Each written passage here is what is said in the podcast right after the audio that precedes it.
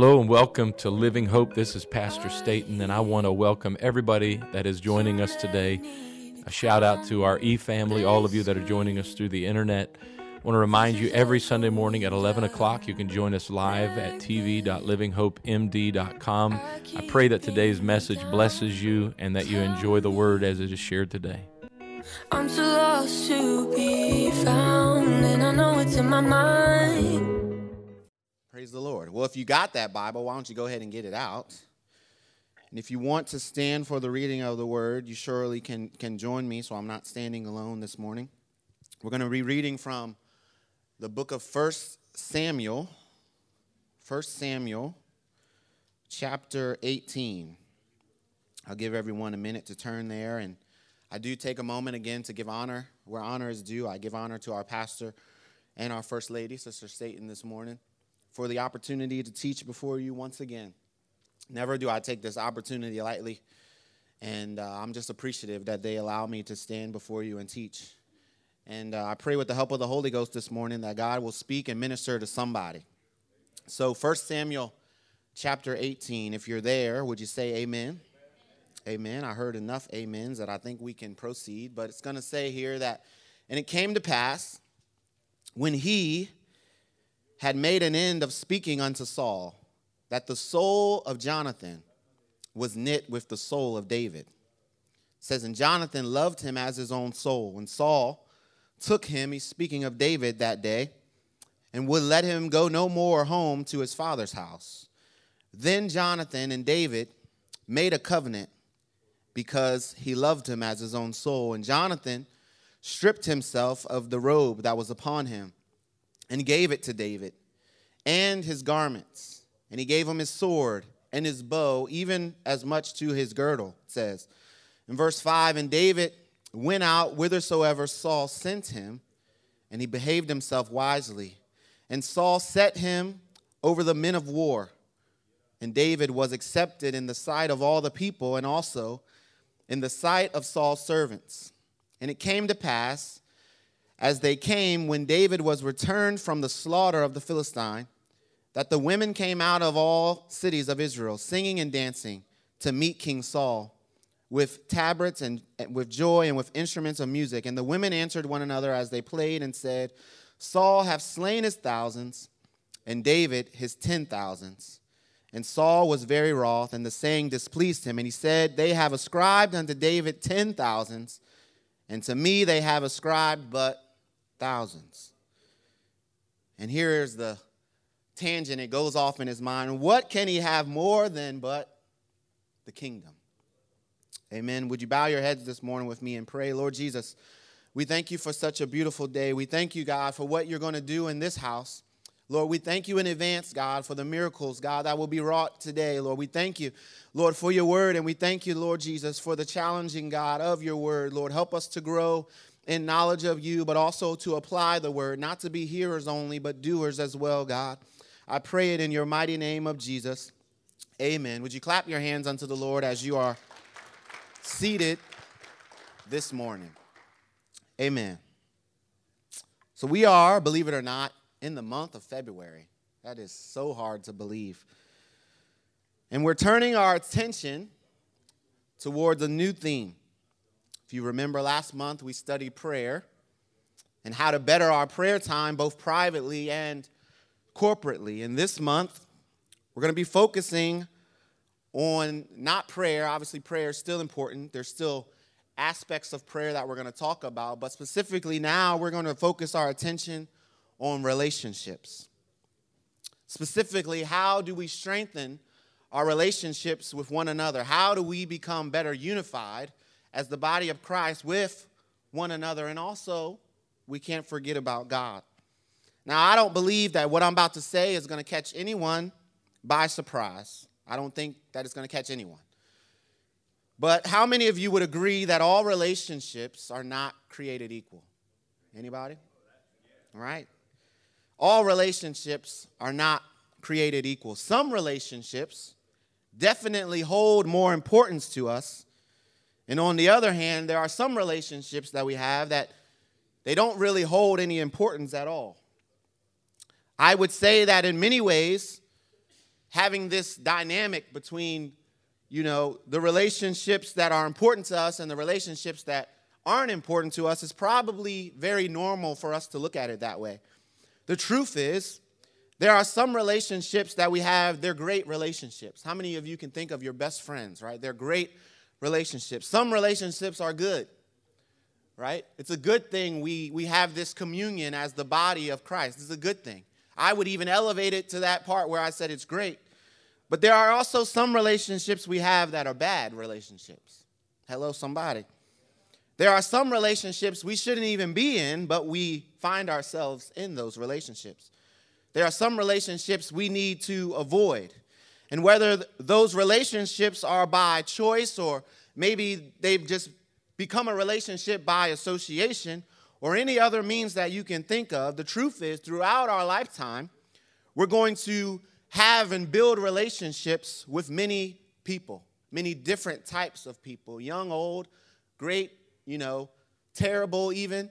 There are going to be relationships that we build throughout our journey in life. And yes, the most important relationship of all should be with our relationship with Jesus Christ. Amen. That should be the most important relationship that we have. But as we walk this earth, we cannot avoid having relationships with other people. In fact, if you try to isolate yourself, many people are going to look at you as strange. If you don't have a single friend, I think for a while, Brother Scott, you didn't have a friend within the body. But thank God you have a friend today. Amen. Right? But our relationships, whether we want to admit it or not, they have a way of shaping us. It's often those relationships we have that are the most important to us, those are the ones that have the ability to hurt us the most. Why is that? Right? Why, why is, is, is that great relationship we have not only just able to, to hurt us, but it's also that relationship with our closest friend or our closest, you know, brother or sister in Christ. Those are also the relationships that have the ability to pick us up and not just tear us down. They have the ability to speak life into us. There are other relationships that we put above the rest because we hold that other person in high esteem, or if we've chosen to remain with that person for better or worse. If you're married, right? You're married to probably, it should be, your best friend, right? The people that we call our best friends are, are uh, the ones that have gone through some things with us. We've come to cherish them. We can think of marriages, family, right? Some of us, we don't have the choice of who we are family to, but we are still close to family, best friends. Even there's a dynamic between us and spiritual authority.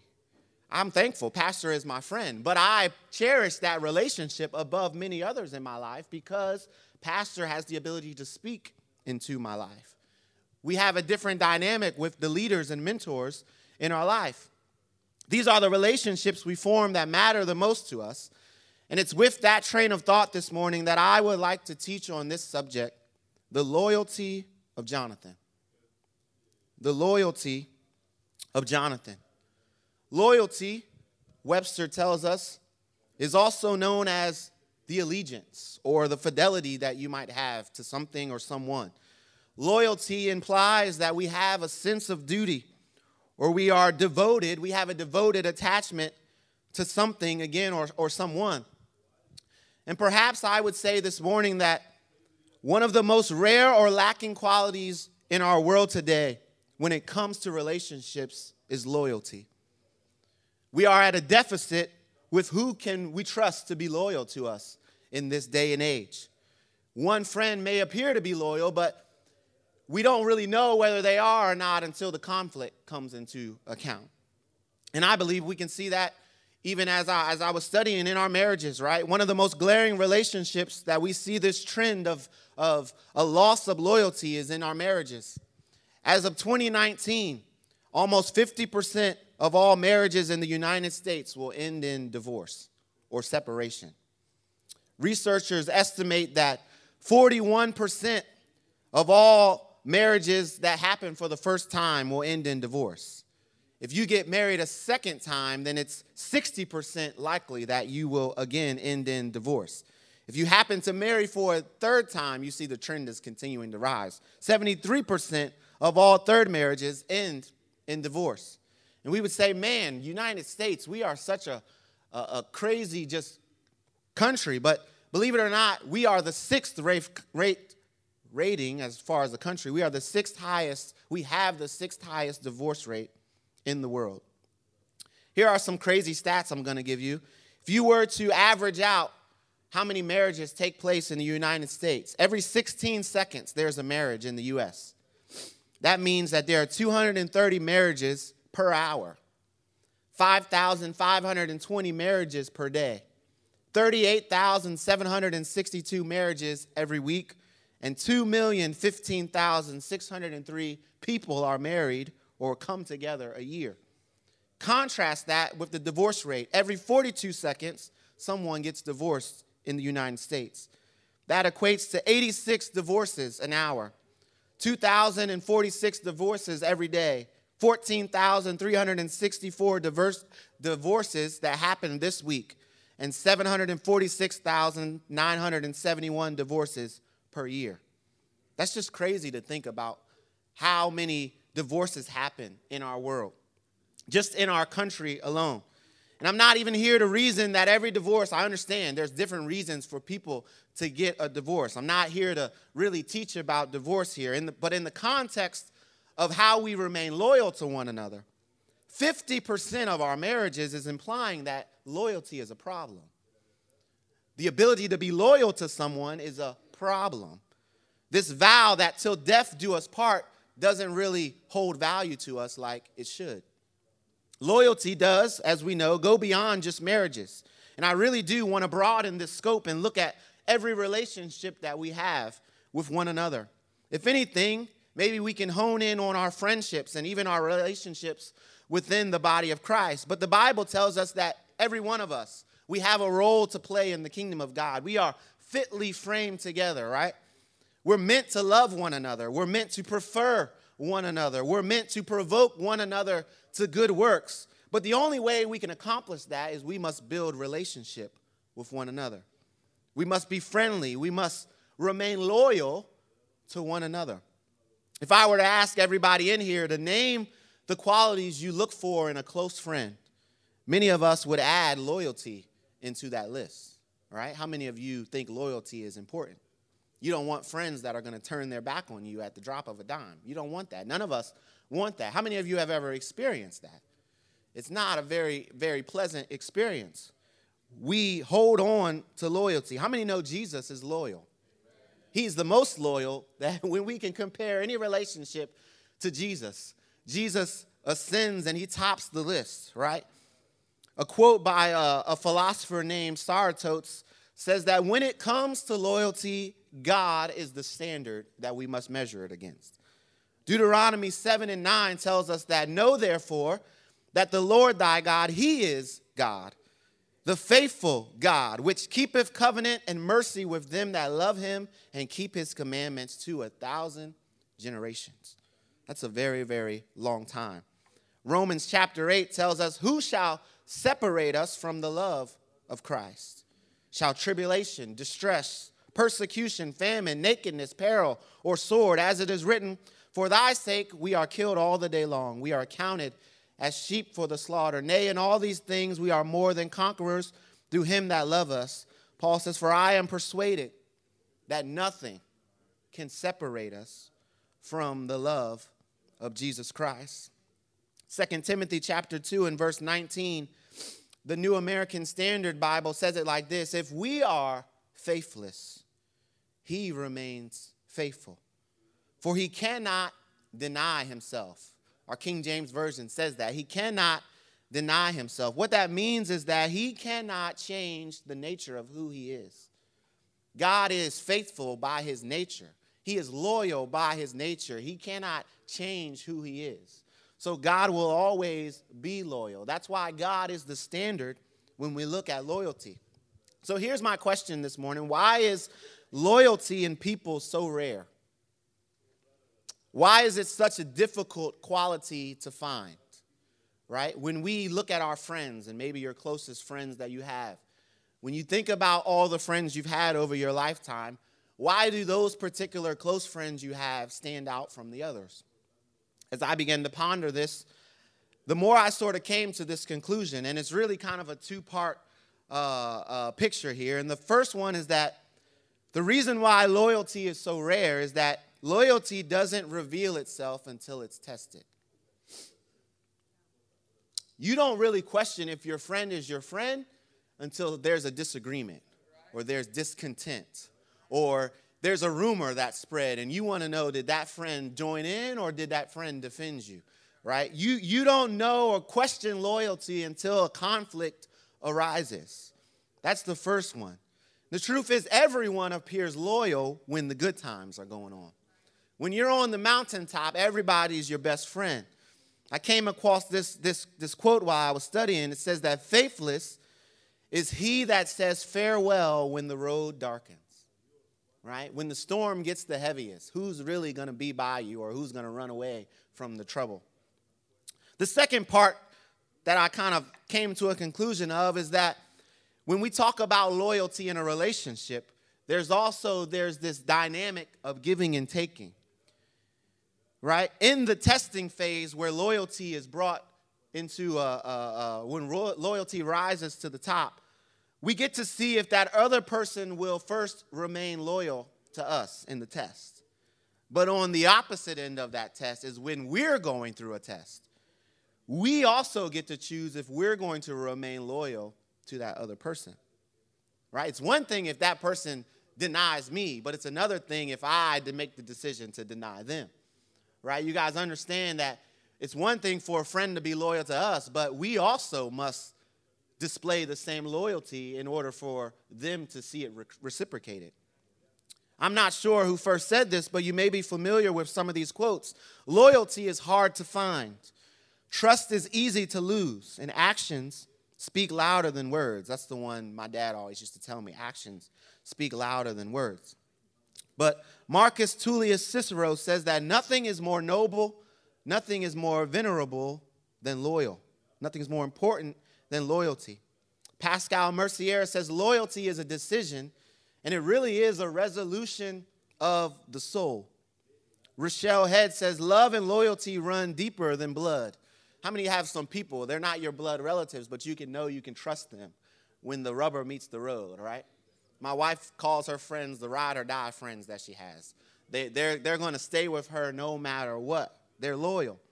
A couple more quotes here. Loyalty is rare. When you find it, keep it. And one of the good ones I found here is that loyalty is the strongest glue which makes a relationship last for a lifetime. And we, we can see these qualities as we're going to study in Jonathan. When we look at Jonathan's life, and as we study these stories in 1 Samuel uh, uh, the, the book of First Samuel, I want us to look at the actions of Jonathan, and we can reveal how Jonathan displays his loyalty. So, we, before we jump into the story, I want to briefly lay a little foundation and highlight the major characters. Many of you are familiar with them. Many of you have certainly read or at least heard about David. David, the Bible describes as a man after God's own heart. We know that David is a worshiper but he's also a mighty warrior. David is the youngest son in his family. And at this particular point in 1 Samuel chapter 18, where we, where we read our opening text, David has just slain Goliath. And he had already been anointed, even if no one else but the, the uh, prophet Samuel knew, he had already been anointed to be the next king in Israel. So there's one character. David is certainly an important part of this story. Another character who plays a part in this story is Saul. Saul is the first king of Israel. Saul is also Jonathan's father. The Bible tells us earlier in, in 1 Samuel that God chose Saul to save his people specifically from the Philistines. And over a period of time, King Saul goes through a whole bunch of changes during his reign. And now he's become an arrogant type of king. Eventually, it's his sin and disobedience to God, which is where God or where God gets to a point where God says that David is going to become the successor to Saul's reign. And Saul eventually allows his paranoia of who the next king will be because Samuel told him that, you know, the next king is going to be from someone who's not a part of your family. So now Saul is paranoid in who the next king is going to be to such a point that he eventually wants to kill David. And also in the story, he even attempts to kill his son Jonathan as well. And so now we come to the third character, and that is Jonathan. Jonathan is a prince. How many know Jonathan is a prince?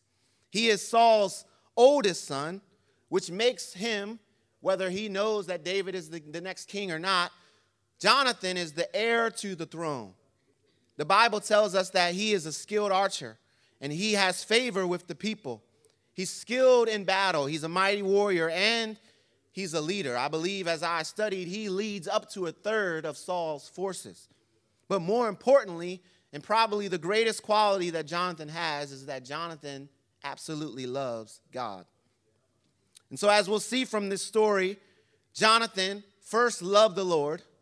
He also loved who would become his best friend, David.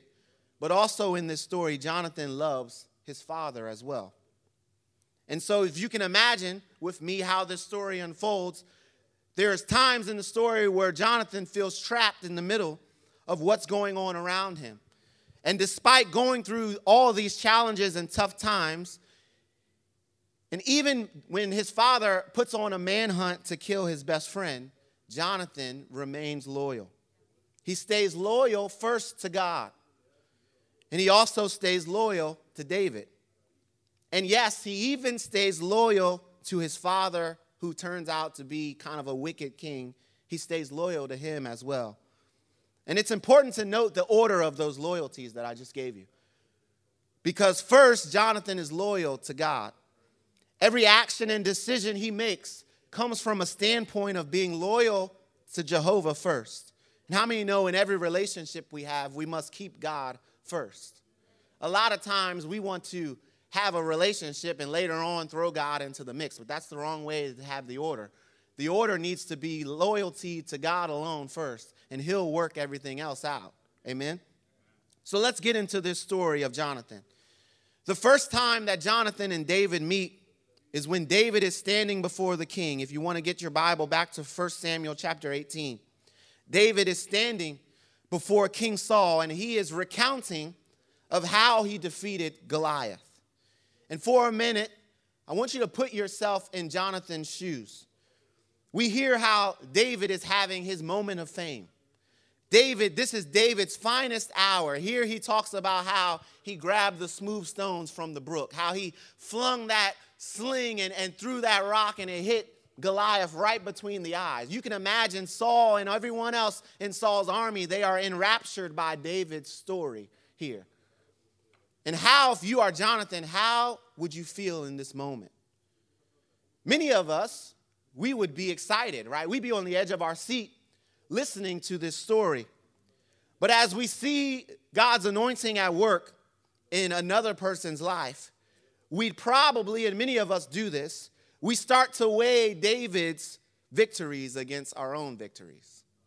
We start to weigh the successes of David, who God is now rising up in the kingdom, and we start to compare him to ourselves. How many of us know that we do that, right? When we see someone else on the job get the promotion, we say, man, I should have had that promotion. Right? When someone else gets what we want, or even how many of you have ever seen God bless someone else and you're like, God, what, you forgot about me, Lord? I've been, I've been faithful this whole time, God. How, have you forgot about me? Many times, this is the, the result that we have, even if it starts as a thought in our mind. We're human beings. Naturally, a lot of times, these are the feelings that we want. The truth is, Jonathan had also had victories that he won in the Lord's army. But today wasn't Jonathan's day. Today was the day that belonged to David. David is the one that killed the giant Goliath, not Jonathan. So the question is would you, as Jonathan, be jealous of David in this moment? Right? Why is it that when we see other people elevated, we often feel inferior? Why is it when God begins to lift someone else up, even in the church? I, am just being real, it happens within the church. Competition is a real emotion that we have to battle with, right? We can't help but compare ourselves and compare our accomplishments when other people get lifted up in front of us. When other people are raised and put on a platform, many times we get in our feelings because we're like, I just I did just as good as they did, but I'm not getting the accolades that they are.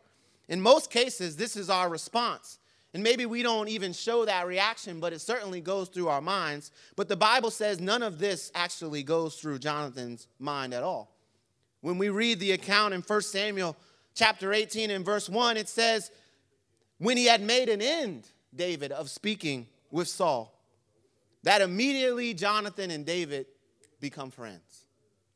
Immediately, the Bible says that Jonathan's soul is knit to the soul of David, to the point where Jonathan loves him as his own soul, it says. Instead of becoming jealous or intimidated or envious of this youth who David was, as I did my study, Jonathan is kind of a grown man at this point. And now he's seeing this young whippersnapper come along and get all the glory. And, and really, the Bible says that both Jonathan and David become friends quickly. It was like the first time they met one another, they immediately became friends. Again, the soul of Jonathan was knit to the soul of David. Now, in this first exchange, I don't know, the Bible doesn't record it. I don't even know if Jonathan really knew that David was anointed to take his place. I don't know. Did David tell him in this moment of friendship that, hey, by the way, I'm taking your place? You know, not only am I taking the glory now, but guess what? You're not next in line, I am. I don't know if that took place. I don't think it really did because that would have probably been an awkward conversation to have right in that moment of first meeting one another. We don't just meet someone and say, guess what? You're out and I'm in. That's, that's not a means to build a friendship, right? If you've ever built a friend like that, tell me how that went. And it's probably very awkward at the beginning. But I do believe here that Jonathan saw something different in David that day. Something that led him, the Bible says, to make a covenant with him. I believe that Jonathan saw the anointing of the Lord on David. You see, the story that David tells to this audience was also a story that Jonathan knew the experience of. Because the Bible says that in 1 Samuel chapter 14, right, David, with the help of the Lord, defeated giant, the giant Goliath, but Jonathan also has an experience to tell, to tell where he also, by the help of the Lord, was able to defeat the, the Philistines as well. Jonathan and his armor bearer at one point, it says in 1 Samuel 14 and verse 6, and Jonathan said to the young man that bare his armor, Come and let us go over unto the garrison of these uncircumcised, and it may be that the Lord will work for us. For there is no restraint to the Lord to save by many or by few. Skipping down to verse 12, it says, And the men of the garrison answered Jonathan and his armor bearer and said, Come up to us. The Philistines are saying, Come on up. If you're bad, come on up here. And, and we're going to show you what's going to take place. And Jonathan said unto his armor bearer, Come up after me, for the Lord has delivered them into the hand of Israel. And Jonathan climbed up upon his hands and upon his feet, and his armor bearer after them, and they fell. Every Philistine fell before Jonathan and his armor bearers slew after them. So Jonathan, obviously, he finds this close connection to David. But the truth is, I believe Jonathan sees the hand of the Lord on David's life, just like he knew the hand of the Lord had been on his life. So that was the reason, or maybe one of the reasons, the Bible says they form a kinship. They form a relationship really very, very quickly. So quickly, in fact, that it seemed to be one soul right? They're knit one soul to one another, one soul in two bodies. But as we look at this account in 1 Samuel chapter 18, it's verse 4 that I really, really want to focus on this morning. I have a whole lot of points. I'm not sure if I'm going to get through them, but we're going to start at this one. 1 Samuel chapter 18 and verse 4, it says, And Jonathan stripped himself of the robe that was upon him.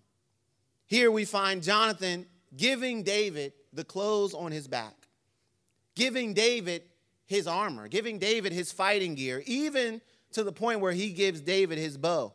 which, if you can imagine, how many would love to get a gift like that? The moment you meet a friend, they just hand over gifts to you. How many want friends like that? If you guys got a gift to give, come see me after church. I will gladly receive whatever you want to give, all right? Right? Jonathan hands over probably his most prized possession, which was his bow. The Bible says that Jonathan was a renowned archer. And what's more, in this moment, Jonathan and David make a covenant, a solemn agreement that they will be bound together as friends who will always support one another. And as we look, I talked earlier about this response of when people are raised, you know, in front of us, God puts gives them glory to, to kind of raise in their hour, right? As we look at Jonathan's response, contrast that to how we would respond. If you see someone else being raised in your eyes, would you immediately start giving them gifts? Or would you get jealous of how God is using them? Right? How would we respond in this moment? And as we look at Jonathan's response of giving David the clothes that he has on his back, it's significant. As I began to study this out in detail, the more I began to notice one, how supportive, but also how accommodating Jonathan is to his new friend. All of Jonathan's self interest and self centeredness take a back seat in this moment. He didn't try to one up David and say, oh, by the way, dad, guess what? I also, there was a time where I came and defeated the Philistine. Don't forget about me. No, that's not what, what, what Jonathan did. At this moment, there isn't a single hint of jealousy or animosity in Jonathan's actions. And on the surface, it appears that Jonathan is just giving his friend a gift, but the impact of this gift is tremendous.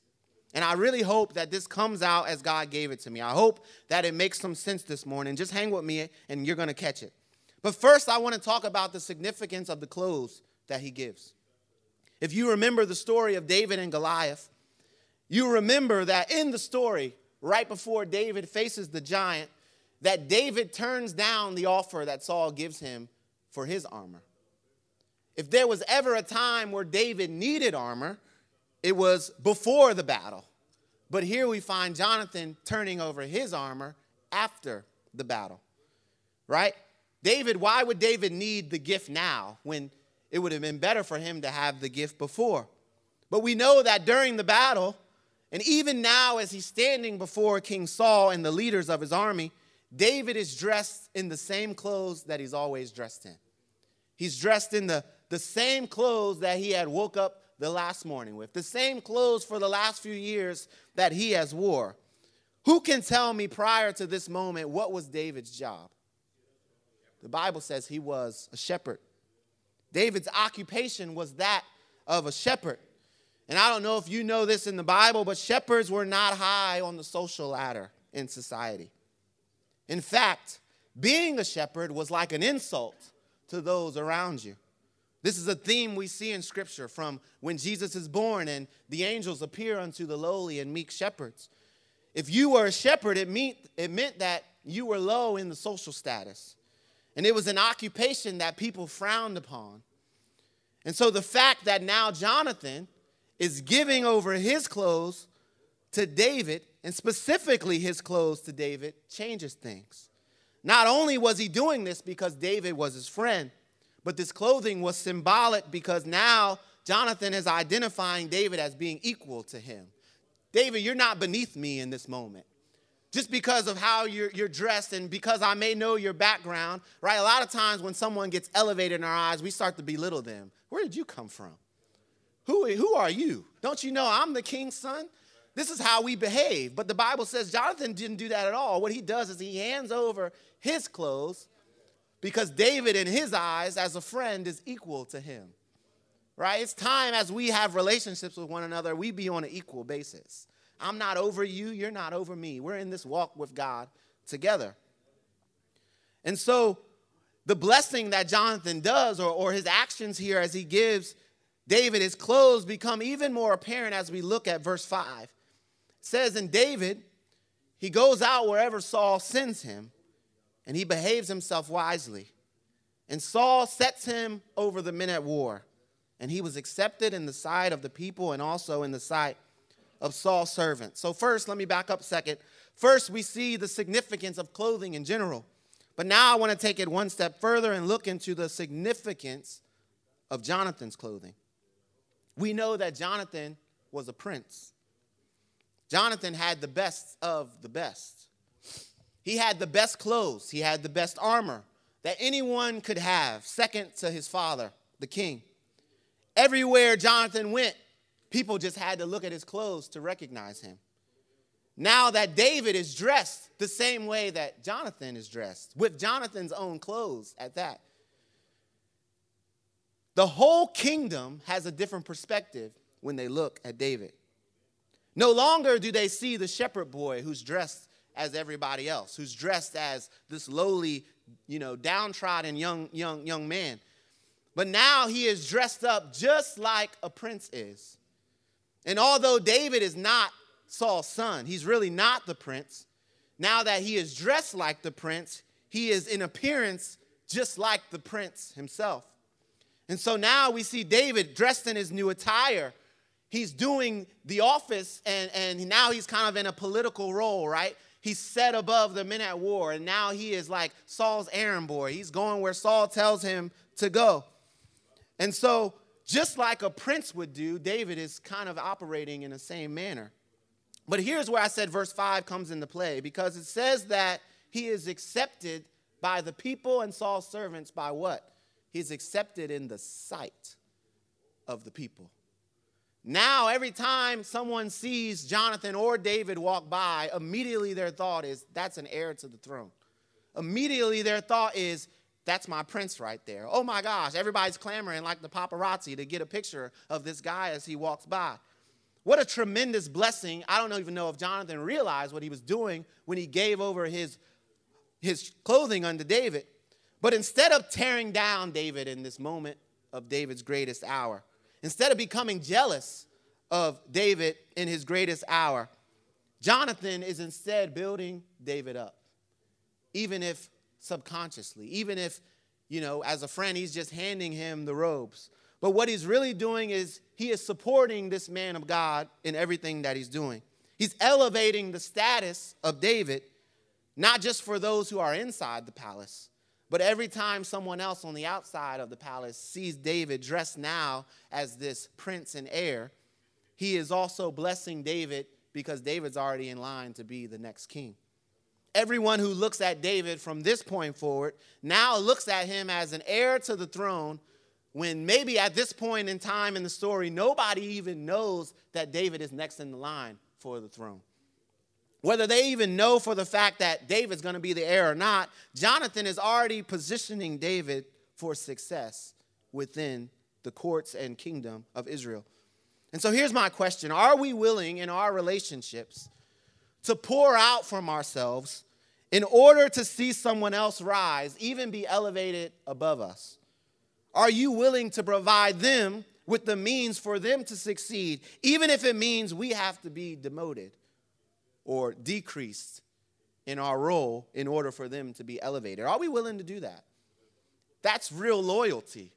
That's putting them before ourselves. Are we willing to, to follow Jonathan's actions, or are we willing to do what the Bible says the other character, King Saul, does? In 1 Samuel chapter 18, in verse 6, it says, And it came to pass. Now David is walking around the kingdom. Everybody sees his new attire, right? He's dressed like Jonathan is dressed. The women come out of the streets, right? And they're singing and dancing. And really, they come out to meet Saul, but when their eye catches David and his new attire, they start to sing a different tune. Saul has slain his thousands, but oh, look at David. He has slain his ten thousands. Verse 8 says that Saul was very wroth, and the saying displeased him. And he said, They have ascribed unto David ten thousands, and to me they have ascribed but thousands. What can he have more than the kingdom? And verse 9 says, And Saul I, David from that day forward. How many know if we are really loyal in our friendships, loyal in our relationships, then we're not going to tear people down. We're not going to bring them low. We're not going to get jealous because God is raising them up. The most dangerous thing in a church is competition. When you feel like you got to compete against your brother and sister, come on, God is bigger than that. God is able to bless us all in equal measure to whatever we need. we don't need to go ahead and begin to tear one another down. We need to show the qualities of loyalty and be, be ready to build one another up, as Jonathan does toward David.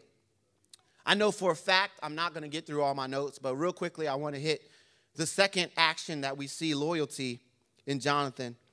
1 Samuel chapter 19, starting in verse 1, it says, And Saul spake unto Jonathan his son, this is further in the story, and all his servants, and they, Saul says that they should kill David. But Jonathan, Saul's son, delighted much in David. And Jonathan told David, saying, Saul, my father, is seeking to kill thee. Now therefore, I pray thee, take heed to thyself until the morning, and abide in a secret place, and hide thyself. And I will go and stand beside my father in the field where thou art, and I will commune with my father of thee. And what I see, that will I tell thee. And Jonathan spake good of David unto Saul his father, and said unto him, Let not the king sin against his servant, against David, because David hasn't sinned against you because his works have been to thee word very good. For he did put his life in his hand and slew the Philistine. And the Lord wrought a great salvation for all Israel, for thou sawest it, and you even were glad about it. You rejoiced about it. Wherefore then wilt thou sin against innocent blood to slay David without a cause? Verse 6 says, And Saul hearkened unto the voice of Jonathan, and Saul sware, As the Lord liveth, as the Lord liveth, he shall not be slain. And Jonathan called David, and Jonathan showed him all these things, and Jonathan brought David to Saul, and he was in his presence as in times past. And real quickly, I just want to touch on the loyalty of Jonathan here. The point I want to make is that Jonathan was honest, and also Jonathan was willing to make things right. What a scenario we could be in if we imagine ourselves as Jonathan right now. I'm sure he feels very conflicted in his loyalties. Am I supposed to help my friend or am I supposed to back my father? What, what can I do? I feel like I'm in the middle of a trap. How in the world do I navigate these waters? Your own father wants to kill your best friend. And I remember the order I said of loyalty. First, Jonathan was loyal to God, loyal to David, and he's still even loyal to Saul, as we'll find out in this moment. Despite being trapped in this scenario, he didn't let his loyalty waver. And I come to say that loyal friends are honest friends. Although Jonathan doesn't hide David, the Bible doesn't say that Jonathan says you need to be in this place at this point and I'm going to shield you. No. Jonathan doesn't hide David. In fact, throughout all of Scripture in the, in the process of this story, Jonathan never goes out of his way to particularly put David in a secure place. But what he does do is he tells David the truth every time his life is in danger. Every time there's a plot on David's life, Jonathan is the first one to warn him of this is what's coming. He's being honest. He's warning him of the danger he's in now. Not even, or not only does Saul want to kill him, but Saul even commands all the officials and servants in his kingdom to also kill David. The moment you find David, I don't care who you are, you could be my son, you could be my, my uh, accountant. You could be my, my, uh, my uh, what's the word I'm looking for? You could be my, um, my secretary for all I care. Every time you see David, your job is to kill him. And here we find Jonathan being honest with his friend and not hiding this manhunt that King Saul puts out for, for David. Jonathan is warning him of what is taking place, but he's also letting David know that Despite what's going on, I'm still, I still got your back. Despite what's going on, I'm not going to turn my back on you. I'm going to go talk to my father to make things right. I'm not going to abandon you when you need it the most. You're not alone in this problem, is basically what Jonathan is telling him. And the second point of loyalty we see in here as I'm hurrying to a close this morning is that loyal friends are honest even to those that perhaps don't want to hear what they have to say, but they need to hear it anyway. We witness not only Jonathan's loyalty to David by telling him the truth, but we also see Jonathan's loyalty to his father and king by the counsel that he gives unto Saul. How many know it's difficult to talk to someone when they've already made up their mind. Right? It's, it's hard. You already got your mind made up. It's like a lost cause for me to try to convince you otherwise. Right? But here we find Jonathan trying anyway. We've all been there before. It can feel like you're beating your head against a brick wall and you're not making any progress. But what's more important and loyal is the fact that we can't ever get to the place where we simply give up on somebody. How many know what it feels like when someone gives up on you? It's a hard place to be. But here we find Jonathan trying, even, it could, even if it sounds like or appears to be a lost cause. Even if we know that they may not listen to what we have to say, it's still important that we try. That may be the last time that they hear that they need to turn to God. That may be the last time when we know someone is walking away from God for us to say, man, give God one more shot. Don't give up on God. Your best days are ahead of you. But if we see them going and we feel like it's a lost cause, some of us, we don't even say anything. And what that person might need in that moment of, or that hour of weakness is they might have just needed you to remind them one more time to try again. But he tells, or I should say, the more and more I study Jonathan, Jonathan's actions, the more I believe that even if this hadn't been David, he still would have likely tried to change his father's mind, even if it wasn't his best friend. He tells his father not to perform this great sin, that David is indeed innocent of everything he's accusing him of. That all David has done up until this point is he has profited the kingdom. All of David's actions have also not just profited the kingdom, but they've saved Saul's neck. When he killed Goliath, if he would have lost the battle, then Saul would have lost his head. But here we find David has actually saved Saul's life, whether Saul realizes it or not. And more importantly, Jonathan is reminding Saul that God is the one who has blessed David in this hour. Nobody else raised David up, but God is the one who has raised David up in order to save the nation. If David were to die, is what he's telling his father, then all of Israel would cry out because he is the one who has saved us. What he's really telling his dad, and this is an honest answer, is you need to repent, dad. You need to turn away from your wicked ways, Dad. God, I know you're my father, and I know this is maybe not appropriate for a son to tell their father this, but I'm confronting you because I don't want you to be left behind. I don't want God to strike you down, and, and I don't want to lose my father. So, as a loyal son, he's saying, I don't want to see you lost, Dad, because of the decision you're about to make. You see, through this progression of, or at this point in the story, Jonathan has had to watch as his father and king has slowly backslidden away from where God originally had him be. He started out as this mighty king, and yes, he's the king who's supposed to save the Philistines. But over time, he starts to do things his own way. He starts to become unrighteousness, or unrighteous, I should say, in the eyes of God. And he begins to perform wickedness in the eyes of God. Saul goes to, to uh, Samuel goes to Saul and he tells him, This is what God has seen you do. And now you don't have the blessing of God on your life anymore. There's going to come a king after you, and it's not going to come from your line, all because he's backslidden away from where God had him to be. And this is Jonathan remaining loyal to his father and saying, Dad, you're not the man who you used to be. You're not the man that God chose to be king over this nation. It's time for you to turn back to God, is what he's telling his father. This is a plea for, his, for him to say, Dad, turn back to God, repent, and watch what God can do in your life. And we see in 1 Samuel chapter 19 and verse 6 that for a brief period of time, Jonathan's plea works. Because we see that Saul swears, and he swears on the Lord's name. He says, As the Lord lives, David's not going to be slain. And as I come to a close this morning, and maybe I'll continue this next week as I have a whole lot of notes here. But as we look at the loyalty of Jonathan, as you can stand this morning as we come to a close, the point I want to make is that Jonathan was honest to both sides of the party in this instance. He was honest to David that David, somebody's going to come after you to kill you. But he was also honest to his father to tell his father that he was in the wrong. And really, Jonathan didn't give up on his father. Many times we want to throw in the towel when, when we see someone else And maybe it's not their loyalty to us that's in question, but it, maybe it's their loyalty to God that's in question.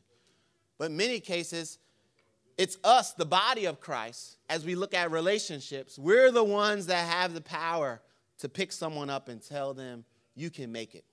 We're the ones that have the ability to pick up our brothers and sisters when they're headed down the wrong path and say, hey, hey, hey, turn your eyes back to God.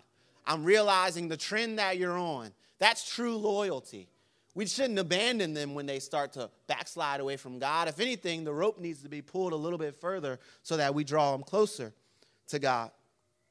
And the last little point I want to say this morning is that even in this process, Jonathan was willing to make things right because at the end in, in verse uh, 7 it says that jonathan brought david to saul he brought them face to face to say hey my dad made a mistake david you don't have to hide anymore. But it says that, and David was in Saul's presence as in times past. A restoration took place where David could come back into the position that God had originally planned for him to be, simply because Jonathan was willing to stand in the gap to make sure both sides were reconciled. How many know that's true loyalty? Right? I know many of us, we've had moments in our life where we've been disappointed in other people. We've been disappointed when other folks have let us down. And I understand we're human, we're not perfect. But we have an example that we can follow in Jonathan. And more importantly, we have an example we can follow in Jesus Christ. That Jesus has remained faithful to us, even when we were not faithful to him, the Bible says. And so, how much more should we be faithful in our relationships with one another? We need to give one another the benefit of the doubt. We need to be willing to help build others up. Sometimes it is easy to start on your destination without knowing the exact path that it takes to get there. To get to our destination, we need to follow the one who knows our predestined path. Be sure to subscribe and watch us every Sunday at 11 a.m. Eastern Standard Time. Also, visit us at www.livinghopemd.com. So I'm gonna wait on you, Jesus. I'm gonna wait.